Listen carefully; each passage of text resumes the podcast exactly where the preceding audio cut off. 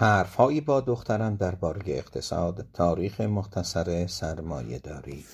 یانیس واروفاکیس. روز دوازده. بانکداری و دولت رابطه این مسموم. شاید حالا داری به این فکر می‌کنی که اگر بانکدارها می‌دانند که دولت در زمان نیاز به داد آنها می‌رسد پس چه دلیلی دارند که وامهایی که بیرون می‌دهند را محدود کنند؟ آیا این راه حل بهتری برای دولت نیست که بانک ها را نجات دهد؟ تا اندوخته مردم و نظام پرداختی اقتصاد حفظ شود اما خود بانکدارها را نجات ندهد. چرا برای هشدار به هر بانکدار دیگری که وسوسه چنین کاری را در سر دارد بانکدارها را بی پول روانه خانه نکند؟ متاسفانه این راه حل آشکار در بزنگاه واقعیت سخت به گل می نشیند بیشتر وقتها سیاستمداران در رأس امور دولت با کمک عمده همان بانکدارها انتخاب می شوند بیشتر اوقات سیاستمداران همان قدر به بانکدارها نیاز دارند که بانکدارها به آنها. همین وضع در مورد مسئولان بانک مرکزی هم صدق می کند به یمن قدرت های برتر جادوییشان بانکدارها می توانند به خودشان حقوقهایی به مراتب بیشتر از آنهایی بدهند که از دولت یا بانک مرکزی حقوق می گیرند بدون آنکه مثل دولت این موضوع را برای عموم مردم توضیح بدهند. متاسفانه خیلی اوقات پیش می آید که خدمتکاران مردم که وظیفه اشان این است تا بر کار بانکداران نظارت کنند کار کردن برای همان بانک ها را در زمان بازنشستگی میپذیرند. وقتی می‌دانند چه پاداش بالقوهای در انتظارشان است. خلق و خوی قهرمانانه ای می‌خواهد که آن مقامات در برخورد با بانکداران تحت نظارتشان حقیقتا سختگیرانه رفتار کنند. همچنان که قهرمانان خیلی کمیابند و همواره هم بودند. این رابطه مسموم بین بانکدارها و دولت تضمین می کند که بانکدارها دلیلی برای محتاط بودن نداشته باشند. بله آنها بعد از فروپاشی اقتصادی فعالیت خود را برای دوره محدود می کنند مثل راننده ای که به خاطر سرعت زیاد جریمه شده بانکداران برای مدتی ممکن است کاملا زیر حد سرعت حرکت کنند اما زود می‌بینند که دوباره دارند سرعت می‌روند. درست بعد از اینکه مقامات دولت زامنشان شوند و ثبات برگردد. بانکدارها باز همان کار را می کنند و طوری پول در میآورند که گویی هیچ فردایی در کار نیست. برای به پایان رساندن این داستان آزاردهنده اکنون ما با ناسازی بنیادینی مواجهیم بی ثباتی دست پرورده بانکدارها در جوامع بازار می تواند کاهش یابد. اما به دلیل ساده ای هرگز کاملا ریشهکن نخواهد شد چون سوخت اقتصاد همان چیزی است که آنها فراهم می کنند بدهی. و البته اینکه هرچه دولت در ایجاد ثبات موفقتر باشد وضعیت برای ایجاد بدهی بیشتر امتر می شود بانکداران مجال میابند که بیشتر جولان دهند و بی بیشتری به بار بیاورند. بدهی های غیر قابل پرداخت. وقتی یک بدهکار ورشکسته شود و نتواند بدهیش را پس بدهد چه باید کرده تنها راه حل ممکن این است بدهی بخشیده شود یا به زبان اقتصادی قلم گرفته شود. این مسئله ای اخلاقی نیست. اینکه درست است یا نه که انسان زیر بدهیش به دیگران بزند بلکه مسئله ای عملی است. در اوایل عصر ویکتوریایی قانون تصریح می‌کرد آنها که نمی‌توانند بدهی خود را پس بدهند باید در زندانهای مخصوص بدهکاران حبس شوند تا زمانی که بدهی خود را کامل با بهرهاش بپردازند.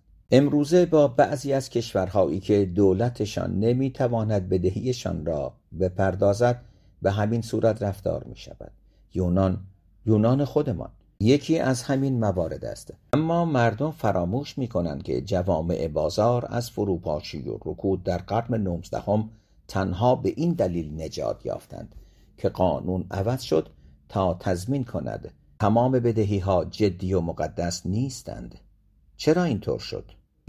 یک دلیلش این است که وقتی معلوم می‌شد شرکت ها ورشکسته شده اند مالکان آنها زندانی می شدند و همه چیز از جمله خانه هاشان را از دست می دادند و فقط افراد خیلی پولدار یا کارفرماهای کل خراب بودند که پروژه های بزرگ و خطر بدهی های غیر قابل پرداخت را به جان می خریدند. اما برای اینکه جامعه بازار بتواند چیزهای بسیار پرهزینه مثل نیروگاه برق و راه آهن بسازد و برای اینکه شرکت ها از حد مشخصی بیشتر رشد کنند قانون باید طوری بازنویسی می‌شد که اگر کسب و کاری ورشکسته شد فقط املاک متعلقه به همان کسب و کار از دست برود و اندوخته های شخصی خانه و دارایی های کسی که آن را اداره می کند به حراج گذاشته نشود. این چیزی است که به مسئولیت محدود معروف شد و کمی مزهک است که کارفرماهایی که مالک شرکت ها هستند باید از ضابطان قضایی در امان باشند. اما مردم بی چیزی که شرکتی ندارند مسئولیتی هم نداشته باشند. اما دلیل مرتبط تر این است که اگر بدهی هیچ وقت قلم گرفته نشود. بعد آن کسب و کارها و خانواده ها که ورشکسته شده اند برای همیشه ورشکسته میمانند دست کم به این دلیل که هیچ کس به کسی که ورشکسته شده قرض نخواهد داد. این بدهی های غیر قابل پرداخت که برگردنشان میمانند به این معناست که دیگر نمی‌توانند کارگری استخدام کنند. خانه ای بخرند. یا بچه هایشان را به دانشگاه بفرستند. اگر کسب و کار مزرعی باشد که میوه ای تولید می کند که قیمت آن افت کرده باشد و در نتیجه مالکان آن با بدهی های غیر قابل پرداخت مواجه شده باشند آنها انگیزه های لازم را خواهند داشت تا بیشتر محصولشان را در اقدامی برای ایجاد کمبود میوه که باعث افزایش قیمت آن می شود نابود کنند درست همانطوری که شتاینبک در خوشه های خشم توصیف می کند حتی اگر افراد پیرامونشان گرسنه باشند و همین ترتیب اگر دولتی مثل دولت امروز یونان در وضعیت ورشکستگی پایدار نگه داشته شود و وادار شود وانمود کند می‌تواند بدهیهایش را بپردازد باید تا ابد از کسب و کارها و خانواده ها مالیات بگیرد و اقتصادش هم هرگز بهبود نیابد. هیچ شرکتی هیچ خانواده هیچ کشوری اگر برای همیشه در چنگال بدهی غیر قابل پرداخت گرفتار باشد نمی‌تواند بهبود یابد. به همین دلیل است که در کتاب و مقدس تصریح شده بدهی ها باید به صورت دوره‌ای وارسی و حرس شوند. درست همانطور که جنگل ها نیاز دارند برخی از شاخه های افتاده سوزانده شوند تا بدین ترتیب جلوی آتش سوزی های ویرانگر گرفته شود. طبیعتا آنها که پول طلب دارند طلبکاران وقتی چنین چیزی را میشنوند داد و فریادشان بلند می شود و از میان تمام طلبکاران این بانکدارانند که با صدای بلندتر از همه با ایده بخشیده شدن بدهی مخالفت می کنند بانکداران از هر حربه ای که می توانند استفاده می کنند تا سیاستمداران را مجاب کنند که در مخالفت با بخشایش بدهی قانون گذاری کنند. اما این خود بانک ها هستند که بیش از همه مسئول آن بی احتیاطی که چنین بخشایشی را ضروری ساخته است. و این بانکدارانند که کمترین احتمال برای از دست رفتن ثروت شخصیشان یا حتی به هم ریختن کسب و کارشان در زمان فروپاشی اقتصادی وجود دارد. اگر دنبال مثالی برای معیارهای دوگانه هستی دنبال چیز دیگری نگرد. جهانی که در آن بانکداران نجات داده می‌شوند اما تمام بدهکاران دیگر از جمله دولت ها نه. این بدترین جهان ممکن است. در واقع این جهان ناتوان و عقیمی است که در آن اقتصاد صرفا بی ثباتی شکست و خوشه های خشم به بار بیاورد. یک بار دیگر. جهانی که در آن بانکداران نجات داده می شوند اما تمام بدهکاران دیگر از جمله دولتانه این بدترین جهان ممکن است. در واقع این جهان ناتوان و عقیمی است که در آن اقتصاد صرفا بی ثباتی شکست و خوشه های خشم به بار می آورد. اما با توجه به تسلط ظالمانه ای که بانکداران بر جامعه و سیاستمداران آن دارند چه می‌توان کرد؟ تنها راه خلاصی برای شهروندان که زمانی در این دام افتاده اند مطالبه مداخله هماهنگ دولت برای قلم گرفتن بدهی های غیر قابل پرداخت است. این تنها راهی است که با آن می‌توان جو را از قبار بدهی پاک کرد تا فرایند تا فرایند بهبود آغاز شود. به بیان دیگر سیاست یگان راه احیای اقتصاد متزلزل است. همچنین یگان راهی است که می‌توان به دلایل ریشهای متزلزل بودن اقتصاد پرداخت اما این موضوعی است که بعدا به آن می‌پردازیم. انگل ضروری. همین که بزرگ شوی و پستی و بلندی های اقتصاد را پیشتر تجربه کنی متوجه ریاکاری تکان دهنده ای خواهید شد. در خلال روزهای خوب بانکداران، کارفرمایان، در کل افراد پولدار. تمایل دارند مخالف دولت باشند. آنها دولت را به عنوان ترمزی در راه توسعه انگلی که از بخش خصوصی از طریق مالیات تغذیه می کند و دشمن آزادی و کارآفرینی می‌خوانند و نقد می‌کنند. زیرکترینشان با این ادعا که چیزی به نام جامعه وجود ندارد و فقط افراد و خانواده ها وجود دارند یا جامعه به قدر کافی خوب تعریف نشده تا دولت بخواهد به آن خدمات بدهد تا جایی پیش می روند که بگویند دولت هیچ گونه حق اخلاقی یا مسئولیتی برای خدمت به جامعه ندارد. اما وقتی فروپاشی اقتصادی به خاطر اعمال خودشان رخ می دهد همانها که با شور و حرارت بسیاری در مخالفت با مداخله اساسی دولت در اقتصاد سخنرانی های آتشین کرده بودند ناگهان خواهان دولت می‌شوند آنها نعره می‌زنند. پس این دولت کجاست تا به ما؟ تا به داد ما برسد.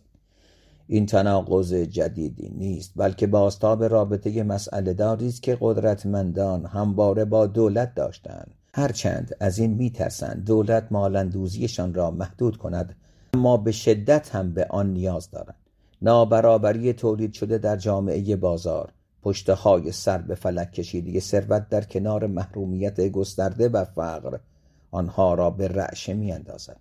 چه چیزی جز دولتی نیرومند می تواند از آنها محافظت کند؟ وقتی خوشه های خشم زیادی برای تاک ها سنگین شده اند و توده های از جان گذشته به شکل تهدیدآمیزی بیرون حصار ویلاهاشان جمع شدند اما باز هم اگر دولت قدرت کافی داشته باشد تا آدم های بی سر و پا را از آنها دور نگه دارد پس آنقدر قدرت خواهد داشت تا املاک آنها را حراج کند و آنها را به خیابان پرد کند. اگر روزی دولت به دست توده های مردم بیفتد یکی از استدلال های رایجی که آنها علیه دولت مطرح می کنند این است که ثروت به صورت فردی یعنی به همت افراد بیباک جمع می شود بنابراین مالیات را مصادره نامشروع چیزی می بینند که به حق مال آنهاست و این چیزی جز حقیقت نیست. برای درک این موضوع برای لحظه ای بیا به آغاز شکلگیری جوامع بازار برگردیم. به زمانی که رعیت ها از زمین های اجدادیشان بیرون انداخته شدند. فکر می‌کنی ملاکان چطور می توانستند به آن خوبی از شر رعیت ها خلاص شوند؟ پاسخ این است. با کمک دولت. پادشاه و دولتش به ملاکان کمک کردند و سربازانشان را فرستادند تا هر گونه شورش دهقانان را سر جایشان بنشانند.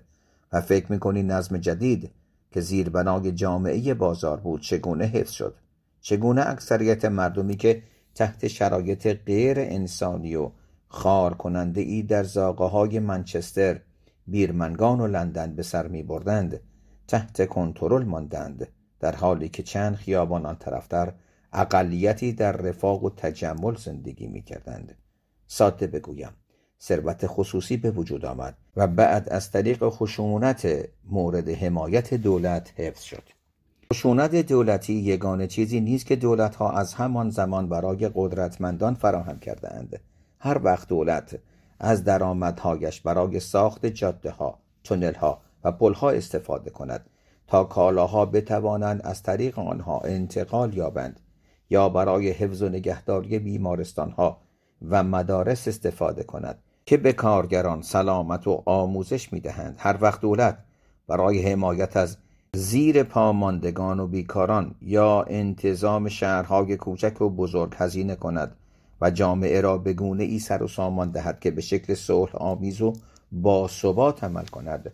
هرگاه هر کدام از اینها و خیلی کارهای دیگر مثل این را انجام دهد دولت شرایطی را فراهم کرده که در آن افراد به ویژه قدرتمندترینشان می توانند مسیر خود را به سوی ثروتمند شدن دنبال کنند. اگر از این زاویه نگاه کنیم در واقع همواره خطی و مشی تضمین کننده ای در قبال ثروتمندان دارد و ثروتمندان در عوض این لطف را تا جایی که می توانند با شانه خالی کردن از زیر پرداخت اضافه مالیاتشان جبران می کنند در واقع فقط دولت نیست که شرایطی را برای تولید ثروت فراهم می کند اگر فکر کنی می بینی همه ثروت ها به صورت جمعی به واسطه بازچرخانی و انباشته تدریجی دانش تولید می شوند او جالبه. اگر فکر کنی می بینی همه ثروت ها به صورت جمعی به واسطه بازچرخانی و انباشت تدریجی دانش تولید می شوند کارگران به کارفرمایان نیاز دارند که آنها را استخدام کنند. کارفرمایان به کارگران نیاز دارند که کالاهای آنها را بخرند. کارفرمایان به بانکداران نیاز دارند که به آنها وام بدهند. بانکداران به کارفرمایان نیاز دارند تا بهره بپردازند. بانکدارها به دولتها نیاز دارند تا از آنها حمایت کنند. دولتها به بانکدارها نیاز دارند تا به اقتصاد سوخت برسانند. مخترعان اختراعات دیگران را قطع برداری و مهندسی معکوس می کنند و ایده های دانشمندان را می دزدند. اقتصاد متکی بر همگان است. همگان پایان.